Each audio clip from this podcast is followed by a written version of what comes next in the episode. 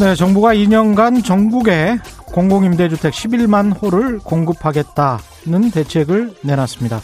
전국에 십일만 호, 많아 보입니다만 하나씩 뜯어보면 그렇지 않습니다. 지금 당장 가장 문제가 되고 있는 것은 서울인데요. 그런데 정부 보도자료를 자세히 보니까 서울은 내년 상반기까지 구천 가구를 공급하는 것으로 되어 있습니다. 그중 사천구백 가구, 절반 정도는 공공임대 공시를 활용하겠다는 거네요. 한마디로 요약하자면 이번에도 기다려달라는 대책입니다. 금리를 어찌할 수 없는 상황에서 정부 정책 수단에 한계가 있다는 것을 인정한다고 하더라도 혹평합니다. 이건 아닌 것 같습니다. 최경령의 경제쇼에서 이미 일 년 전부터 주장했던 내용이 있는데요. 정부 정책의 목표가 서울 수도권의 집값 하향 안정화라면 이를 위한 모든 정책 수단을 동원해야 된다. 모든 정책 수단을 동원해야 된다. 기성주택의 매물을 대거 나오게 하는 것이 매우 중요하다. 그렇다면 양도세의 한시적 인하도 생각해 볼 수 있다. 일 년 동안 세 번 정도 제가 이런 내용으로 오프닝한 것 같은데요. 제발 정부가 유연하게 사고했으면 좋겠습니다. 검은 고양이든 흰 고양이든 쥐를 잡기만 하면 됩니다. 네, 안녕하십니까. 세상에 이익이 되는 방송 최경례 경제쇼 출발합니다. 저는 진실탐사 엔터테이너 최경례입니다. 유튜브 오늘도 함께 갑시다.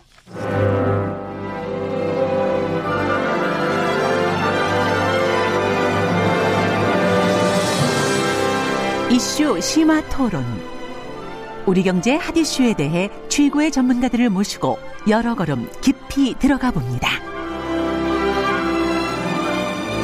네, 이슈 심화, 심화 토론 최경영의 경제쇼 오늘과 내일 주목하시기 바랍니다. 바이든 시진핑 시대 개막기 이후 미중 관계, 한국 경제, 세계 경제 조망하는 시간 가져, 가지고자 합니다.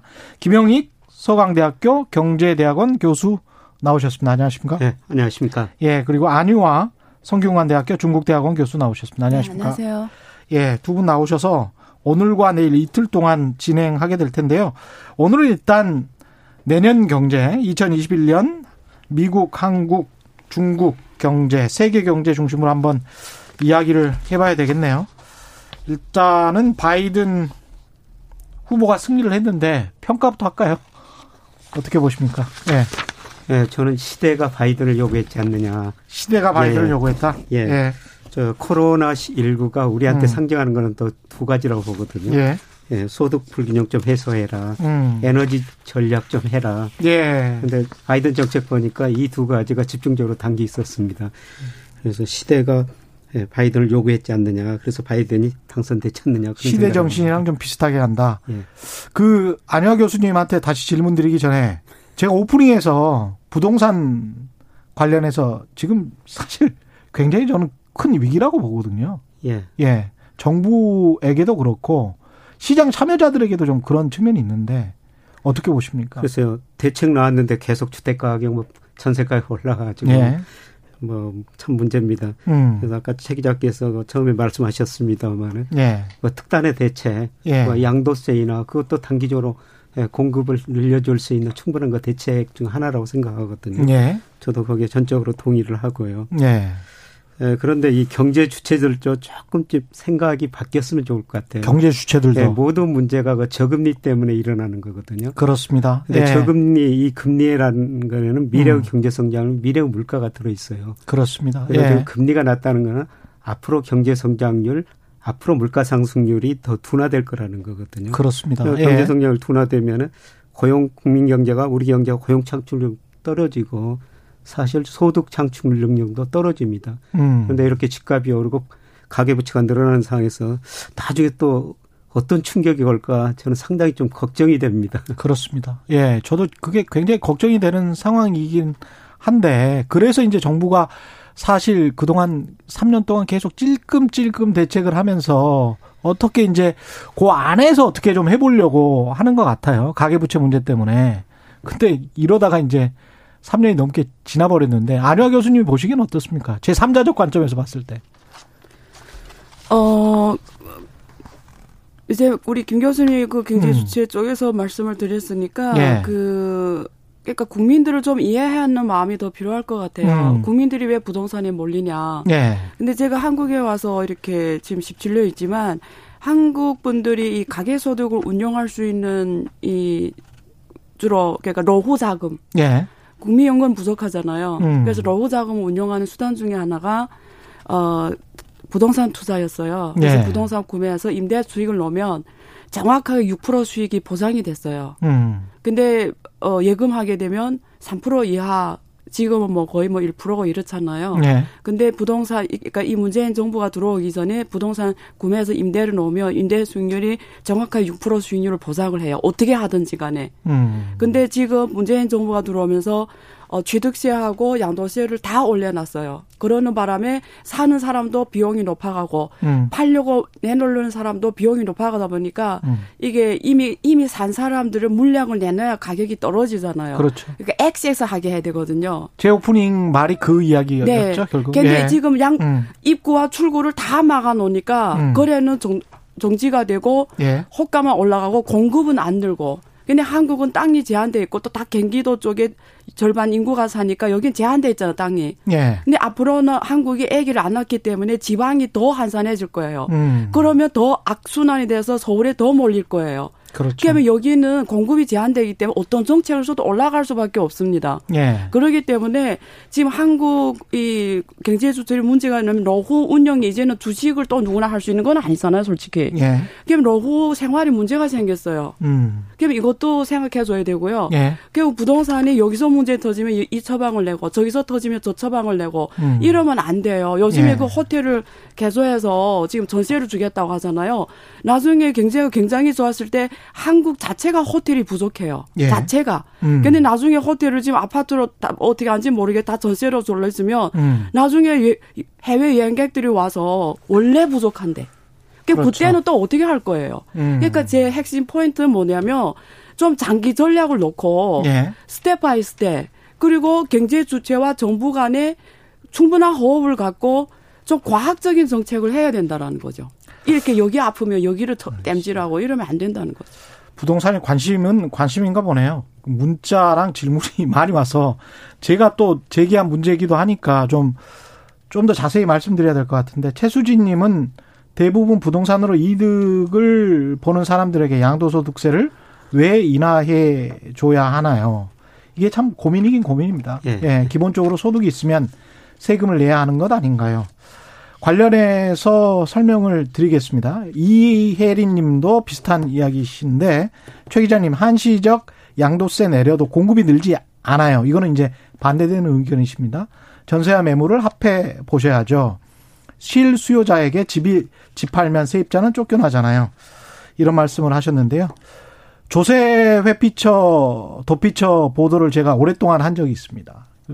전 세계적으로 구글도 마찬가지고 심지어는 미국의 정치인들도 델라웨어 주에 그 돈을 파킹을 해놓거든요.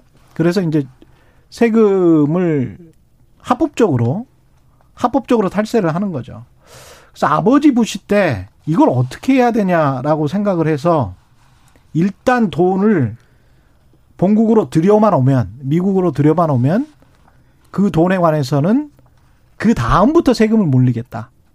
그러니까 오기만 들어와라. 그렇게 해서 이제 미국의 국부가 한동안 확 늘어난 그러니까 조세 도피처에 있었던 돈들이 미국으로 다시 들어온 적이 있습니다.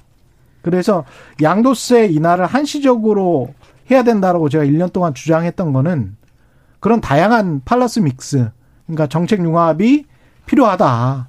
그래서 어떻게든 그렇게 하면 매물이 많이 나올 것이다. 매물이 안 나올 것이라는 이혜림님의 주장도 일견 일리가 있어 보이는데요. 제가 가지고 있는 통계는 우리나라의 다주택자는 십오 퍼센트 정도고요. 국토부에서 발표한 것을 봐도 서울에서 다주택자들을 양도세를 일반 과세를 했을 때 내년 유월 일일까지 십만 가구 정도, 십오만 가구 정도 나올 수 있다는 게 국토부의 주장이었는데 유월 일일인데 지금 십일월 말이 돼가고 있는데 매물이 별로 안 나오고 있는 게 제가 걱정이 되는 거예요. 그러면 일 가구 일 주택자들 같은 경우가 대부분이잖아요. 다주택자들이 십오 퍼센트면 팔십오 퍼센트가 일 가구 일 주택자들이에요. 근데 그중에서 육 대 사, 육십 퍼센트는 그 집에 그대로 살고 있고요. 사십 퍼센트는 다른 곳에 전세를 살면서 집값이 오를 것 같아서 불안해서 산 사람들입니다. 그 사람들의 매물까지 나와준다면 저는 시장에 굉장한 충격이 될 거라고 봅니다. 엄청난 물량이 나올 수 있어요. 지금 상황은. 왜냐하면 가격이 굉장히 높기 때문에 그걸 일 가구 일 주택자도 다주택자들도 지금 유주택자들이 생각을 하고 있는 거예요. 근데 이 굉장히 많은 그 전문가들이랄지 언론, 언론들이 계속 금리 인하의 상황에서 계속 가격이 올라갈 것이다라고 부채질을 하고 있는 거거든요. 근데 이 상황을 그대로 놔두면 더 위험해집니다. 더 위험해져. 이 부채 문제 때문에. 부동산 네. 문제는 공급 구, 그러니까 경제 구조의 문제예요. 네. 부동산 문제 하나로 치료를 할 수 없는 문제입니다. 그런데 네. 지금 부동산 하나 놓고 계속 치료를 하니까 계속 부작용이 오고 또 정체가 그렇죠. 또 오는. 이거는 경제 전반 구조를 고쳐야 되는 문제거든요. 음. 이거 하나를 해결할 수 있는 문제 아니에요. 그렇죠. 예. 네. 네. 종합적으로 좀 보셔야 될 것 같고요. 일단 다시 이제 뭐 세계 경제 이야기를 해야 될 것 같은데 이천이십일 년 세계 경제가 바이든 이후 이제 미국, 중국 네. 이 상황이랑 다 고려를 하셔가지고 하나하나씩 풀어가 보시죠. 네. 예, 안효아 네. 교수님. 예. 어 일단 바이든은 그러니까 많은 분들이 제가 이번에 이걸 가장 큰 괜찮 느낌이 뭐냐면 음. 중국에 이런 말이 있어요. 사후 제갈량. 예. 사후 제갈량 혹시 이런 이야기 들어보셨습니까? 사후 제갈량. 예. 그 그전에는 예. 명확하게 말씀을 못하다가 예.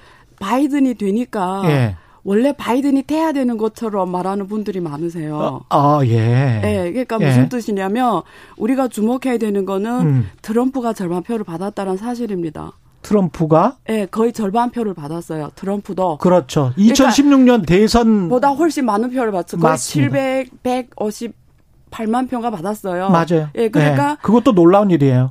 거의 절반이 그러니까 바이든이 뭐 확 이긴 게 아니고요. 그렇습니다. 예. 차이가 별로 없어요. 음. 근데 여기에 이긴 게 우리가 더 주목해야 되는 건 바이든이 이겼다는 사실보다도 음. 미국이라는 현재 국민이 절반으로 갈라졌다는 사실입니다. 음.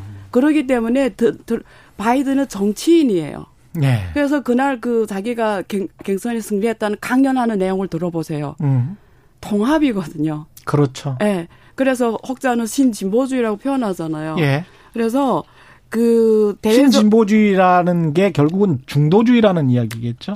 좀 그거하고 비슷하다고 할 수 있는데 예. 대외적으로는 트럼프의 이런 특히 중국에 대한 억제성 세력, 그러니까 미국의 리더십 이런 쪽에 더 방점을 주지만 대내적으로는 어, 통합을 하겠다는 자기를 지지하지 않는 이쪽 사람들도 끌어오겠다라는 거잖아요. 그런데 예. 어, 저는 그게 굉장히 어렵다고 보거든요. 왜냐하면 음. 이 사람이 나머지 오십 퍼센트가 인정하지 않는 사람이기 때문에 예. 어, 말하는 것과 실제 할 수 있는 다른 거예요. 그래서 절반이 표를 가지고 나중에 통합 대통령이 될 수 있냐는 예. 굉장히 큰 퀘스천이 드는 거예요. 음. 예. 그리고 저는 이번 선거에서 많은 분들이 저도 포함, 저를 포함해서 트럼프를 안 좋아하거든요. 왜냐하면 제가 그거 느꼈어요. 아, 세계 모든 각국의 사람들이 그전의 질서에 익숙해져 있구나. 그런데 네. 어떤 트럼프란 사람이 가지고 우리가 바둑을 놀고 있는데 그 바둑을 뒤집어 놓은 거예요. 음. 그래서 막 정신이 혼란스러워서 사 년을 보냈는데 음. 갑자기 우리가 익숙한 질서 속에 사람이 오니까 너무나 편안하고 네. 너무나 반가웠고 익숙한 거예요. 이 음. 우리가 그전에 미국이 온다라는 그렇죠. 기대감이 있는 네. 거죠. 그러니까 많은 사람들이 이걸 원했던 거고요. 음. 그래서 어, 그런 면에서 어, 사람들이 세계 각국이 거의 트럼프 반대쪽에 있잖아요. 그래서 예. 유럽하고 어, 사실은 특히 민주주의 국가들이 다 축하 메시지를 막 분분히 먼저 보냈잖아요. 예. 그 정도로 환영하고 있는데 어, 오히려 러시아라든가 중국이나 북한은 메시지를 안 내밀고 있다가 음. 트럼프가 지금 십 주가 안 남은 기간에 계속 중국을 때리는 정책을 내보내니까 음. 중국이 또 지금 화나니까 이제는 바이든한테 축하 메시지를 공식 대미를 통해서 내보냈어요. 예. 그래서 앞으로는 바이든 시대에 중국에 관해서 어, 바이든이 어떤 정책을 펼칠까. 음. 저는 굉장히 명확하지가 않았거든요. 안개 속에 있었거든요. 그런데 예. 이번에 지금 인선이 후보들을 발표하고 있잖아요. 그렇죠. 그걸 봤더니 어, 세 가지 특징이더라고요. 음. 하나는 전 오바마 정권에 있던 사람들. 맞아요. 예. 예. 그리고 계속 그 이 바이든을 음. 같이 해왔던 사람들. 예. 예. 의원 시절의 보좌관들입니다. 예. 이런 예. 사람들이에요. 그리고 그 이 사람들이 주장을 보면은 거의 과거에 미국하고 중국 간의 이런 그 친밀한 관계를 주도했던 사람들이 인선위에 다 들어왔어요, 지금. 친중 인사들이 많다. 예. 거의 거의 다 그래요. 예. 그래서 어 지금 재정부 장관으로 있는 그 아, 지금 임명 지금 예. 가능성이 있는 그 사람도 어 더블유티오를 추진했던 사람 중에 한 명이고요. 음. 그렇기 때문에 어, 거의 지금 들어온 인선위 후보들이 거의 다 중국과의 경제 협력을 강력하게 추진했던 사람들이거든요. 예. 그래서, 어, 바이든이 앞으로 전략적으로는 미국의 중국에 대한 견제는 전략적으로는 똑같이 갖고 가겠지만 전술적인 방면에서는 굉장히 다른 측면이 벌어질 것 같아요. 그래서, 음. 그, 어, 예를 들면 이런 거죠. 유학, 인재정책. 예. 트럼프는 내쫓는 정책 했거든요. 그렇죠. 근데 그런 건 좀 풀어줄 확률이 높고요. 예. 그리고 무역 정책에서는 관세를 항상 반대해왔잖아요. 때리는 걸. 그렇죠. 그래서 어, 관세보다도 비관세 장벽에 대한 이 강력한 요구를 할 것 같아요. 관세보다는 비관세 네. 장벽.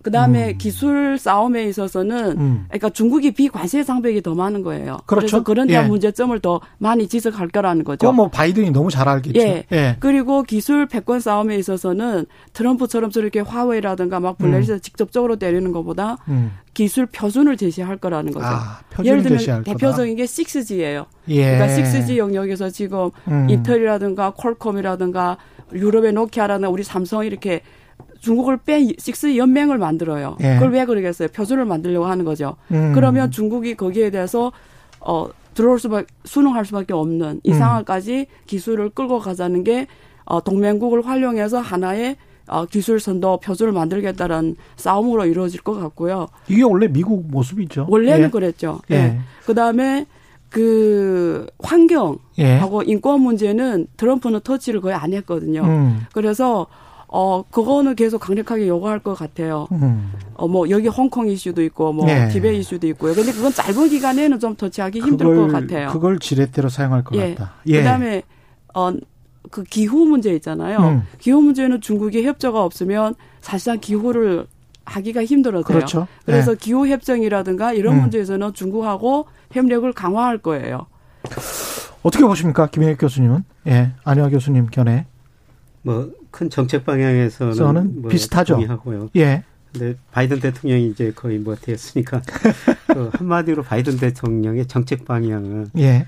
중산층 회복을 통한 안정적 성장 예, 이걸 추구하거든요. 중산층? 층. 예, 중산층 중산층 안정을 통한 예, 안정적 성장. 안정적 선, 성장. 예. 예. 그래서 얼마 전에 저 맥킨지 보고서가 나왔는데 예. 부모 세대보다 가난한 자식 세대거든요. 그렇죠. 예. 예. 그러니까 주요 맥킨지가 선진국을 대상으로 분석해 보니까 분석 대상 기간에 그 나라 전체 지디피는 늘어났는데 어. 평균적인 실질 가구 소득은 주요 선진국에서 줄어들고 있더라는 겁니다. 지금 다 그래요. 예. 상위 십 퍼센트만 예. 늘어나고. 예. 예. 나머지는 상대적으로 더 가난해지고 있다는 거죠. 그러니까 지난 십 년, 이십 년이 그랬던 거죠. 근데 그게 예. 바이든으로 될까요? 그렇게는 그렇게는 안 되겠죠. 네. 근데 이제 말씀하십시오. 그걸 이제 추구하고 예. 있다는 거죠. 예, 그걸 추구는 예. 할 거다. 예, 그래서 대표적으로 이제 뭐 통화 정책도 중요하지만 재정 정책을 더 많이 활용할 것이다. 예. 예, 그래서 미국에서 저 현대화폐 이런 뭐 엠 엔 피 이런 것도 나오고 있고요. 예. 그다음에 법인세 인상하고 음. 부자들한테 세금 더 걷어가지고 예. 예, 그거를 소득 불균형을 해소해서 쓰겠다는 거거든요. 근데 바이든 지금 말씀하신 것처럼 그 안효아 교수님 식스지 말씀하셨는데 바이든을 그 규정하는 한 가지 단어 중에 하나가 제도주의자거든요. 네. 제도주의 어떻게든 국제적으로 국내적으로도 마찬가지고 규정을 만들어가지고 규정을 만들어서 네. 이걸 다 끌어들이고 그, 그 안에 네. 중국을 넣어버리는 그렇죠. 거죠. 예. 네. 그게 사실은 더블유티오였고 네. 예. 근데 생각보다 더블유티오에서 중국이 너무 잘해버리니까 예.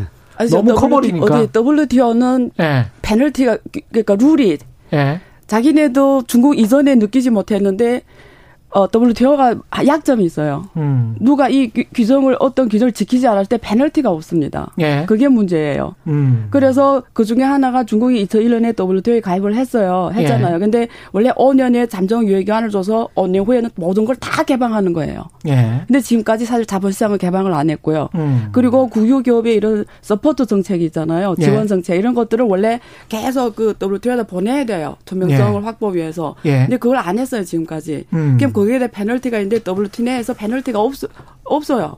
그래서 내 생각에는 음. 또 바이든 시대는 기존 국제 질서, 국제 조직을 활용할 거예요. 근데 음. 지금의 룰대로는 중국에 대해 할 수 있는 게 별로 많지 않기 때문에 거기에 대해서 어떤 그렇죠. 많은 개혁을 하겠죠.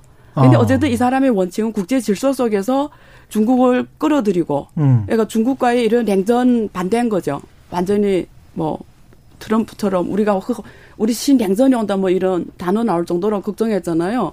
그런데 지금 들어온 인선이 사람들은 중국과 미국과의 탈동조화는 반대하거든요. 탈동조화는 네. 반대한다. 서로 네. 서로 손해 크다, 크다라는 거죠. 음. 대신에 중국을 국제 질서 속에서 국제 룰로 압박을 줘가지고 네. 중국이 국제 질서를 지키고 투명성을 확보하고 음. 이런 거를 끌어들이겠다라는 게 오바마가 해왔고 음. 바이든도 이어갈 거라는 거죠. 그런 면에서는. 예. 네. 카르마 국보님은 바이든은 저항에 거세게 부닥칠 것 같아요. 저도 비슷한 생각이긴 합니다만 손민상님 이공팔일 님 질문이 아주 좋은 것 같은데요. 중국에 대해서는 오바마 시절처럼 가면 안 된다고 미국도 인식을 할 텐데 사실 오바마 시절에 중국이 가장 많이 성장했는데 지금 미국을 위협하는 나라가 중국인데 중국을 계속 성장시킬까요? 참 이게 딜레마 같은 숙제인데. 질문이 잘못된 것 같아요. 예, 질문이 잘못된 것 같습니다. 왜냐하면 시킬 예. 것이냐라는 표현을 쓰면 안 되죠. 그렇죠. 예. 예. 예. 이게 지금 중국이 미국이 성장시킨 게 아니고 중국이 그냥 커버린 거잖아요. 서로 보완하면서 컸죠. 예. 사실 그 중국이 큰 거는 여러 가지 이유가 있지만 네. 중국이 이천일 년 더블유티오 가입했지 않습니까? 그렇죠. 예, 세계 무역국에 편입하면서 음. 이후로 미국 소비자들 엄청나게 소비를 많이 해준 거예요. 그렇죠. 그러니까 중국이 저임금 이제 낮은 생산 비용으로 물건 음. 생산해 가지고 예, 미국으로 수출해 줬죠. 예. 그런데 이 가운데 서로가 불균형이 심화됐어요. 음. 미국 소비자들이 너무 돈을 많이 빌려서 가지고 쓰다 보니까 가계가 부실해졌고요. 예. 그다음에 미국 뭐 대부채가 엄청나게 늘어나고 있거든요. 경상수지 그렇죠. 적자를 통해 가지고. 그래서 이런 불균형을 해소하려면은 음. 이제 미국 소비자들이 좀 소비를 덜하고 중국이 생산자에서 소비자 역할을 해줘야 되죠. 더 수입을 예. 해줘야 되고. 예. 예. 그래서 이런 식으로 해가지고 세계 불균형이 커질 가능성이 있습니다. 예. 네. 그, 그, 그, 경상수지는 적자잖아요. 중국에 대해서 예. 미국이 예, 굉장히 그렇죠. 커왔죠. 근데 자본수지는 제일 큰 흑자거든요. 예. 근데 저게 기축통화의 역할이잖아요. 그렇죠. 그러니까 예. 그 중국, 결국 미국이 그 문제 해결하려면 예. 제조업이 말 그대로 회귀를 해야 되거든요. 예. 그래서 이번에 바이든도 경선 내용에 러스트벨트에 제조업이 오게 하겠다. 근데, 근데 그게 됩니까? 아, 근데 이 사람 말하는 거하고 정책이 다르다니까요. 관세를 네. 올리는데 누가 와요. 그렇죠. 그, 그, 네. 아, 그거 꼭 추천합니다. 제가 그 혹시 교수님 그거 보셨어요? 그 아메리카 팩토리라는 영화 있어요. 오바마가 만든 거거든요. 아, 제가 몇 번 말했어요, 사실. 야, 예, 그거 이 보면 프로, 이 프로그램에서 그거 보면 이런 질문이 아메리칸 팩토리. 그거 보면 이런 질문이 예. 안 나올 거예요. 오바마가 제작 예. 유통을 했었죠. 네. 예. 근데 그걸 정말 잘 만들었어요. 예, 예. 잘 만든 영화예요. 그걸 예. 보면은 이제 그런 우리가 보통 뭐 소비를 많이 해서 그런 음. 이야기도 많이 하지만 오히려 그 팩토리를 보면 제조업이 정말 미국에 갈 수 없다라는 걸 온몸으로 느끼게 됩니다. 네.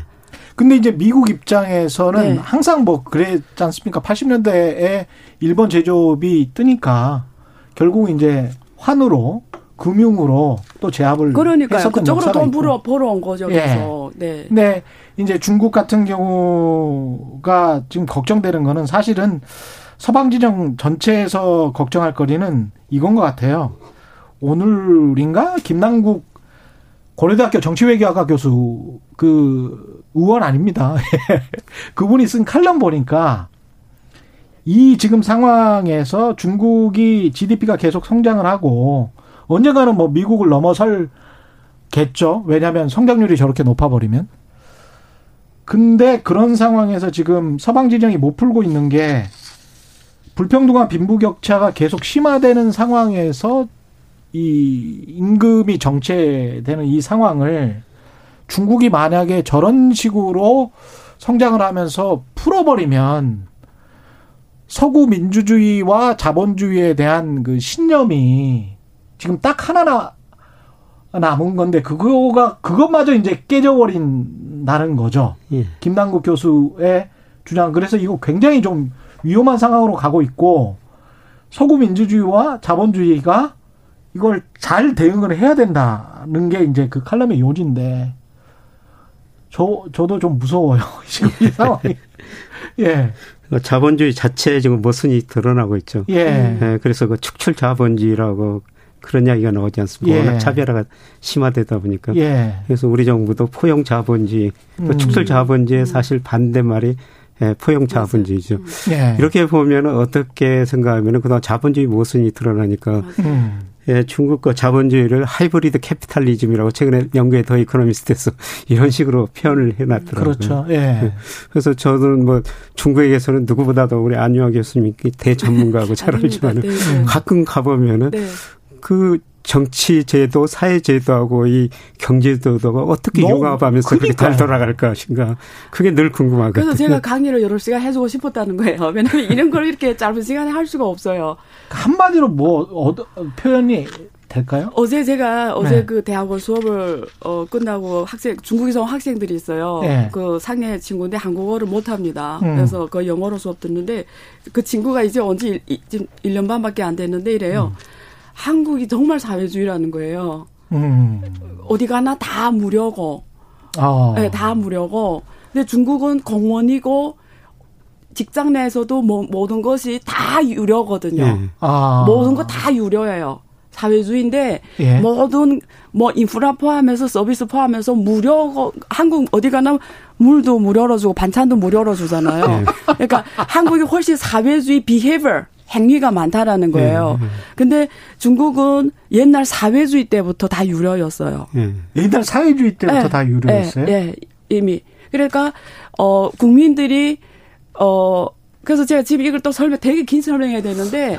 역사가 완전히 다르구나. 예. 예. 예를 들면 여기는 교수가, 간단히 예를 들면 교수가 그냥 연봉을 받잖아요. 예. 근데 학교에서 별도의 어, 미션을 줬어요. 음. 제가 그 중국에서 사회주의 때 대학 교수였어요. 예. 그러면 그게 컴퓨터실이 있어요. 그럼 학생들이 일위안 내고 와서 컴퓨터 하러 와요. 한 시간씩.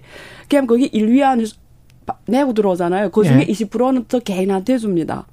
에이? 제 월급이 있는데 그 일, 왜냐면 너는 교수, 다른 교수보다 여기에 대해서 일을 더 한 거잖아요. 예. 근데 한국에서 그러면 큰일이 나요. 완전 그렇죠. 인센티브 제도네요. 예. 연봉을 예. 받는데 네가 왜 또 학교 시설을 이용해서 학생들한테 서비스를 줘야 되니 거기서 너한테 이십 퍼센트 네가 받냐. 그런데 음. 중국의 관념이 이런 거예요. 너는 다른 것에 비해서 이 일을 더 했기 때문에 여기에 대한 노력의 일부는 네가 가져가는 게 당연하다고 예. 생각하는 거죠. 예. 그러니까 이게 피소부터 디엔에이부터 타고난 자본주의라는 거죠. 참 희한하네. 근데 이제 이런 미국과 중국이 지금 그 전체적으로 말씀을 정리를 해보면 바이든 시대에 미국은 그래도 트럼프보다는 덜 보호무역으로 갈 거는 같고 예. 제도주의를 통해서 어떻게든 중국과 음. 같이 갈 움직임이라면 그렇다면 한국 경제에는 좋은 거죠. 어, 어떻게 보십니까? 좋은 거죠. 우리 예, 경제는. 뭐 좋은 거죠. 예, 예. 이 상황이. 예, 그동안 보면은 이제 중국이 생산해가지고 미국으로 음. 많이 수출해가지고 사실 이천일 년부터 작년까지 예, 중국이 미국에서 무역흑자가 누적 한 오조 천오백억 달러 정도 되더라고요. 예.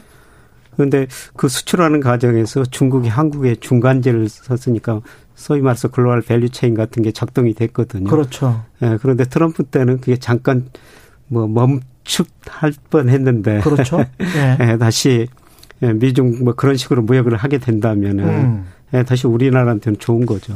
음. 그 요즘에 그거 알씨이피 했잖아요. 그렇죠. 예, 사인을. 예. 그래서 그 이런 것 같아요. 트럼프는 글로벌 밸류 체인을 어, 끊어서 예. 저, 적어도 중국을 배제해서 음. 별도의 밸류 체인을 만들려고 했던 거고요. 예. 근데 중국이 거기에 대해서 굉장히 어, 불안감을 느꼈고요. 음. 그래서 아시아 자체의 밸류 체인을 만들자라는 게 중국이 굉장히 음. 지금 추진하고 있는 건데 음. 그 와중에 알씨이피이 지금 성사가 됐어요. 그렇죠. 그런데 예. 알씨이피은 많은 사람들이 중국이 주도한 건 줄 아는데 음. 그게 아닌 인도네시아. 가 예. 당시에 그 어, 제안한 거 다시 당시 재무장관 아시안 나라들이 그렇죠. 예. 예. 그다음에 아시안을 적극적으로 추진했고 예. 중국은 처음에는 저자시로 임했어요. 음. 왜냐하면 별로 원하지 않았어요 처음에. 그렇죠. 그러다가 이천십칠 년에 트럼프가 음. 트럼프가 올라오면서 위기감을 느끼면서 적극적으로 참여하기 시작해요. 예. 왜냐하면 그 오바마가 디티피 만들었는데 음. 국회 통과 못하고.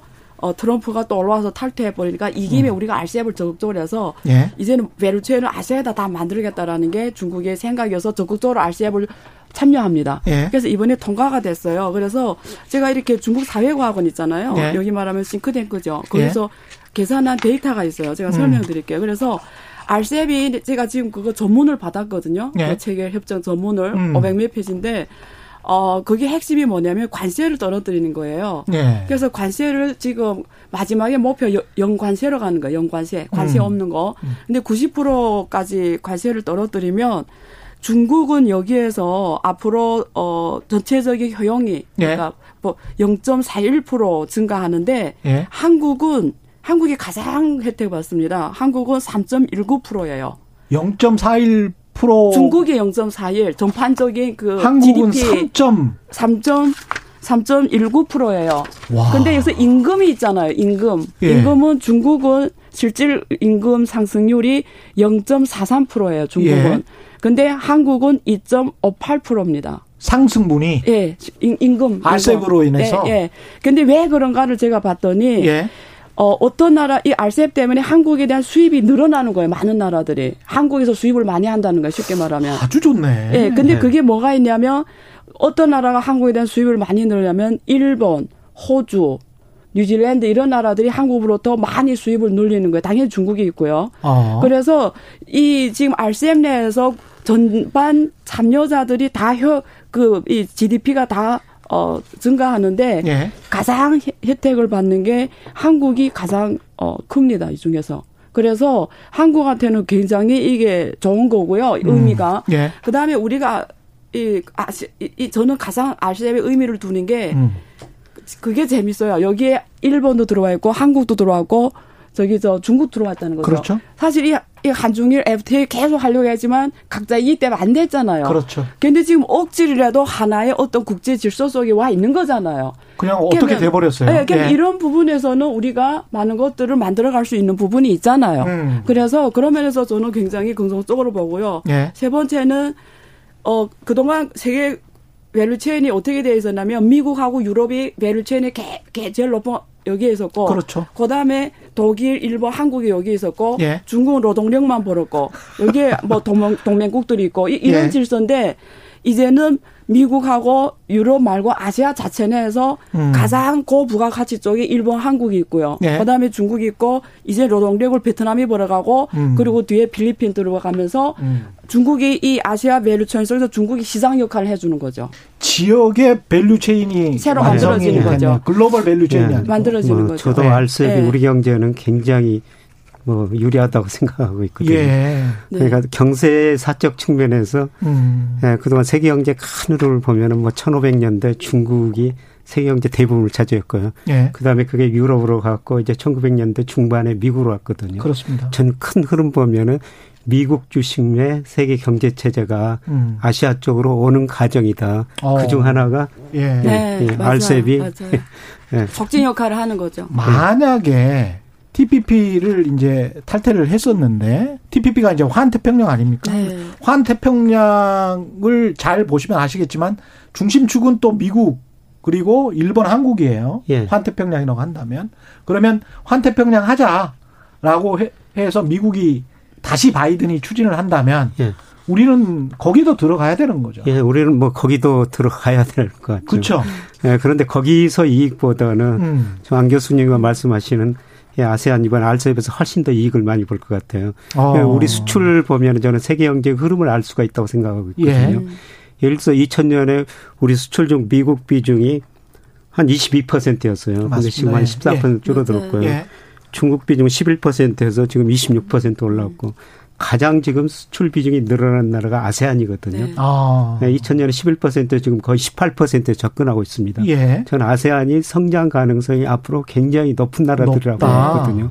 그런데 여기서 우리가 뭐 밸류체인 뭐 따져보면 얼마든지 음. 여기서 수출해가지고 돈 벌 수가 있거든요. 네. 그렇죠. 그래서 저는 이게 우리 경제의 장기적으로 보면 또 한 단계 성장을 할 수 있는 사실 맞아요. 우리 경제가 구조적으로 맞아요. 저성장 국면으로 맞아요. 가는데 네. 상당히 긍정적인 측면이 있다 그렇게 보고 있습니다. 그런데 중국이나 미국은 이제 단일 마켓이어서 단일 마켓이어서 이제 접근하기도 쉽고 마케팅하기도 뭐 쉽다 이런 이야기를 우리가 하는데 네. 아세안 뭐 십 개국 이렇게 네. 하면 네.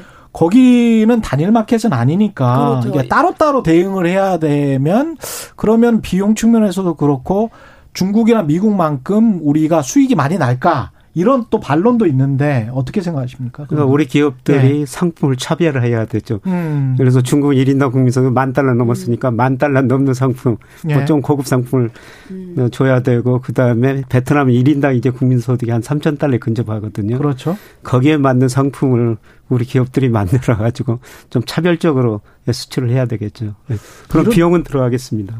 이런 측면으로 보자면 이천이십일 년에 주식 투자 개인 주식 투자자들은 어떻게 해야 돼요? 이거 괜찮은 겁니까? 이천이십일 년 이 상황이? 예, 저는 저 내년까지는 주식 시장이 괜찮을 거라고 보고 있거든요. 내년까지는 괜찮다. 예. 예. 뭐 내년은 세계 경제 회복되고요. 우리 경기 순환 보면은 아마 지난 오월이 경기가 저점이었을 것 같습니다. 어, 예. 예. 지난 오월쯤이 저점이었다. 예, 그리고 내년에는 경기 확장 국면 물론 회복 속도는 좀 느리고요. 확장 국면으로 들어간다. 예, 들어갔다. 예. 이렇게 볼 수 있습니다. 예. 네, 그리고 그 국가별로 볼 때는 저는 바이든 시대에 미국 주가는 별로 못 오를 것 같아요. 어. 예. 우선 저 음. 법인세 인상하다 하겠다는 음. 거거든요. 그렇죠. 예. 예. 그 당장은 못 하겠지만 예. 나중에 인상할 거거든요. 그렇죠. 예. 그 다음에 거대 그 테크 기업들 규제하고 거대 금융회사들 규제하겠다는 겁니다. 나중에는 좋을지 몰라도 음. 단기적으로는. 작년에 뭐 올해 그 미국 주가가 많이 올랐는데요. 음. 에스 앤 피 오백이 아니라 에스 앤 피 오다. 그러니까 아. 거기서는 다섯 개 종목 많이 올랐거든요. 그런데 이런 기술 기업도 상대적으로 모르고요. 예. 그다음에 그 달러 가치가 저는 뭐 지금 하락하고 있는데 일시적이 음. 아니다. 달러 가치가 하락하면 해외자금이 미국으로 덜 들어가고요. 그렇죠. 미국 투자자들도 아마 다른 데 투자를 좀 늘릴 겁니다. 이머징 마켓 쪽으로 많이 예. 오죠. 예. 그리고 미국 가계 금융자산 보니까 사십칠 퍼센트가 주식이에요. 아, 너무 맞아요. 많거든요. 살 만큼 다 샀다. 예, 과거 보면 사십칠 퍼센트 넘으면은 미국 주가 별로 못 올랐습니다. 그래서 내년에 세계 주가는 오르는데 저는 미국보다는 상대적으로 아시아 국가들 음. 주가가 더 오를 수가 있다. 상당히 설득력 있는 통계를 많이 말씀해 주시는데 안효아 교수님 어떻게 보십니까? 안효아 예, 교수님 일단 투자 입장에서. 예. 예. 그, 크게 그림을 그려보면 먼저 예. 우리가 항상 산림을 보고 나무를 골라야 돼요. 예. 내가 어느 산림에서 노는 걸 알고 종목을 골라야 돼요. 그렇죠. 나, 나무를. 예. 그래서 그 글로벌의 앞으로 밸류체인이 어떻게 되냐면 음. 지금 미국이 멕시코와 캐나다하고 음. 유 에스 엠 씨 에이라는 어, 북미 자유무역 협정했잖아요. 예, 예. 그래서 밸류체인이 그쪽에서 하나 돌아갈 거예요. 음. 그러니까 우리가 기계를 놓고만 거기 기계 하나 돌아간다는 거고요. 예. 유럽, 유럽이 또 하나의 독립점을 말로 그렇죠. 돌아가고 있고요. 예. 그리고 이제 알씨이피 아마 우리 아시아 밸류체인이에요. 예. 그러면 지금 디티피라는 건 뭐냐면 이 북미 쪽하고 이, 이, 이 아, 아세안 쪽, 이거 합한 게 아태, 아태 쪽이거든요. 예. 아, 아태 쪽에 자유무역 협정을 한다라는 건데 음. 여기에서 한국이 지금 이제 가입해야 되나 그 이슈가 있는데 여기서는 한국이 어, 유럽하고 미국에 팔 수 있는 게 뭔지를 고민을 해야 되는 거예요. 음, 그렇죠? 예. 그러면 한국이 과거에 한국이 그 반도체나 이런 것들이 주로 이머징 마켓에 팔았으며 이제는 하이 밸류 고첨단 쪽에서 이 두 유럽하고 미국 쪽에 팔 수 있는 첨단 산업으로 가야 돼요. 예. 그러려면 디티피 만약에 미국이 돌아오게 되면 거기에 들어가서 표준을 같이 만들어야 돼요. 음. 표준 한국은 이제는 표준 선도 국가가 돼야 된다라는 거예요. 예. 이게 디티피 들어가야 되는 이유예요. 예. 돈도 중요하지만 세계 표준을 선도해야 됩니다. 네. 알셉에서는 돈을 열심히 벌면 돼요. 음. 그리고 알셉에서 시장은 중국입니다. 음. 중국은 지금 만 달러씩 되잖아요. 그렇죠. 소, 지금까지 막 뭐 와 중국이 소비 뭐 이번에도 그 광굴제 난리 났잖아요. 네. 그래서 와 와 이랬는데 놀랍게도 중국 소비는 이제 시작인 거예요. 이제 시작이다. 네, 그래서 음. 이제는 중국, 근데 지금까지 한국하고 중국 간의 수출 구조를 보면 그런 거예요. 전기전자, 네. 석유, 화학, 조선, 네. 그리고 반도체예요. 음. 그리고 오엘이디 뭐 이런 산업들이에요. 네. 근데 이런 건 중국이 쌍순환하면서 이제 국산화율을 칠 퍼센트 갖고 가겠다라는 거예요. 음. 그렇기 때문에 한국이 앞으로 이, 이 알씨엠 내에서 계속 자기 지디피를 만들어 가려면 네. 한국도 산업 구조 조정이 필요합니다. 어. 그래서 이 하이 전단 쪽이 더 하이로 가고 고급 소비재를 많이 만들어야 되겠네.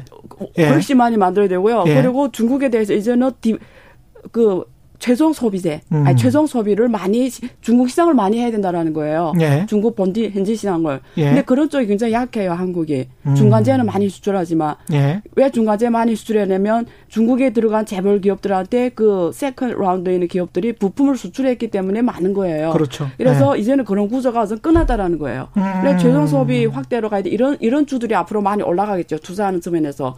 그중에 개인적으로 봤을 때는. 예. 어, 단기에는 제약 바이오입니다. 한국이? 예, 예. 어. 가만히 생각해 보세요. 중국에, 어, 중국의 알리바바하고 텐센트가 이십 조 위안의 생태계를 만들었어요. 달러로 하면 거의 사조 달러 생태계를 만들었습니다. 예. 그러니까 무슨 말이냐면 돈 벌 거 때내 다 했다라는 거예요. 음. 이번에 그 터보, 광굴제에 부동산도 내다 와서 팔아요.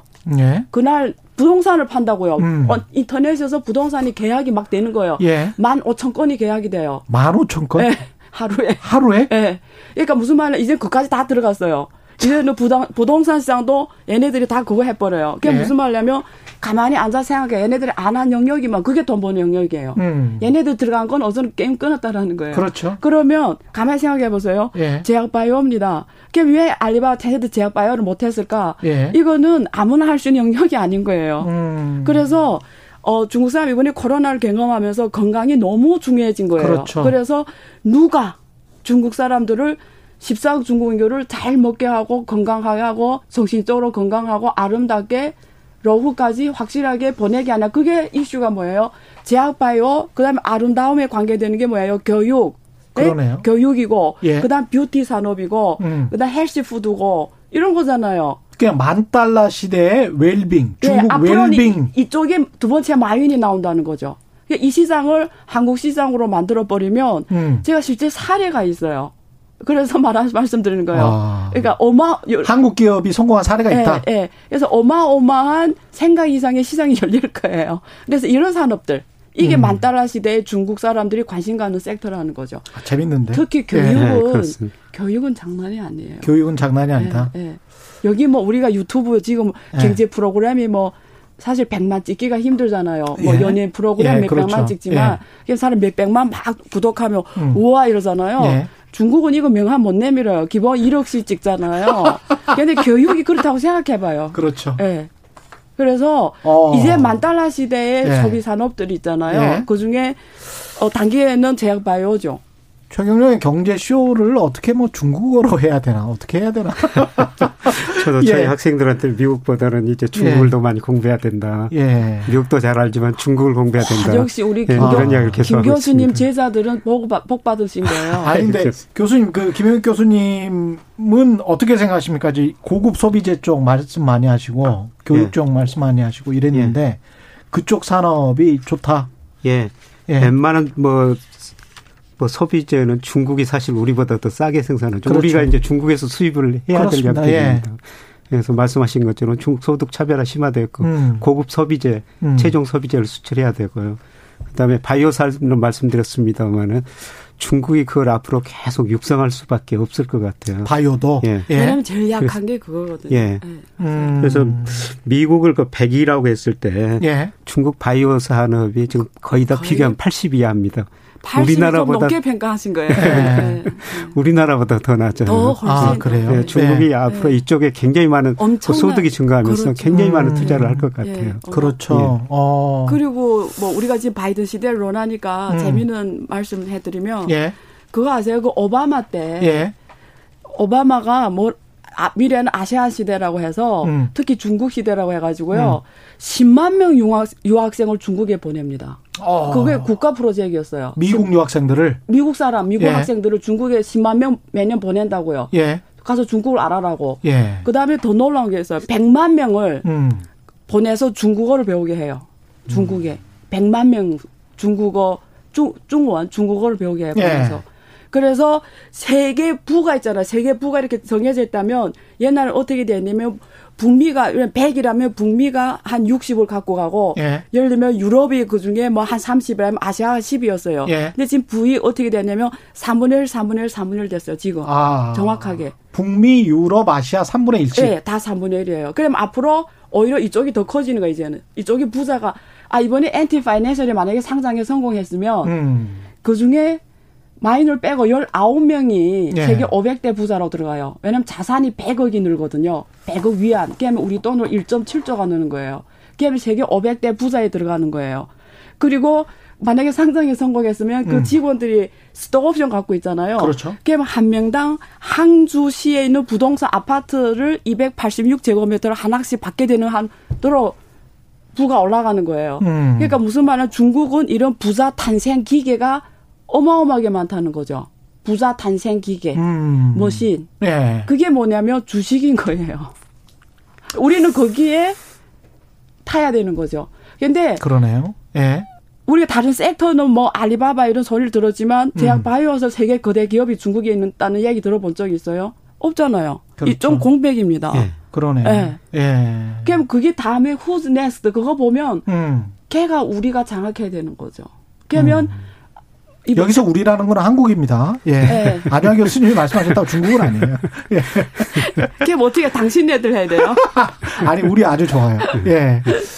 알겠습니다. 김영익 교수님 마지막으로 저 덧붙이실 말씀. 예. 어, 있습니까? 뭐, 예. 내일 그 중국 금융시장 이야기 하겠지만은 저도 늘 이제 중국에서 우리가 금융으로 부를 늘려야 된다. 예. 예 그동안 우리가 무역으로 중국에서 부를 늘렸거든요. 그렇죠. 사실 이천 년 이후로 우리나라 무역 수지 흑자율 팔십삼 퍼센트가 통관기조 중국에서 온 거예요. 그렇죠. 근데 앞으로 무역에서는 돈 벌기 힘들다. 음. 이제 금융으로 중국에서 국부를 늘려야 된다. 음. 그 기회가 지금 시작되고 있다. 웰빙 쪽, 그다음에 금융 쪽. 예. 이쪽을 많이 노려야 된다는 거죠. 내일이 아주 재밌을 것 같습니다. 왜냐하면 중국이 디지털 화폐를 지금 도입을 했는데 사실은 달러 패권이 군사 패권과 더불어서 미국이 가지고 있는 거의 마지막 패권인데 이게 순원홍이었나요? 화폐전쟁 책이 나온 지도 네, 꽤 오래됐는데 네, 네. 다시 시작하는 것 같아요. 이 금융전쟁을. 그래서 그런 측면에서 내일 이야기 아주 좀 주목을 해 주시기 바라고요. 오늘 오늘 질문들이 굉장히 많은데요. 뭐 바이든 인권으로 시비 걸면 중국은 어떻게 나올까요? 그다음에 중국이 상품 시장을 지금보다 더 개방을 해야 되는 것 아닌가. 금융 시장도 마찬가지 이야기일 것 같고 이런 질문들을 내일 꼭 해결을 하겠습니다. 그래서 그대로 가지고 갈 테니까요. 기다 기다려 주시고 오늘 말씀 감사드립니다. 지금까지 김영익 서강대학교 경제대학원 교수 그리고 안효아 성, 성균관대학교 중국대학원 교수 두 분과 함께했습니다. 네, 감사합니다. 고맙습니다. 고맙습니다. 예, 저는 아 예 목소리가 좀 막히네요. 저는 케이비에스 최경령 기자였고요. 내일 네 시 오 분에 다시 찾아뵙겠습니다. 지금까지 세상이 이기되는 방송 최경령의 경제쇼였습니다. 고맙습니다.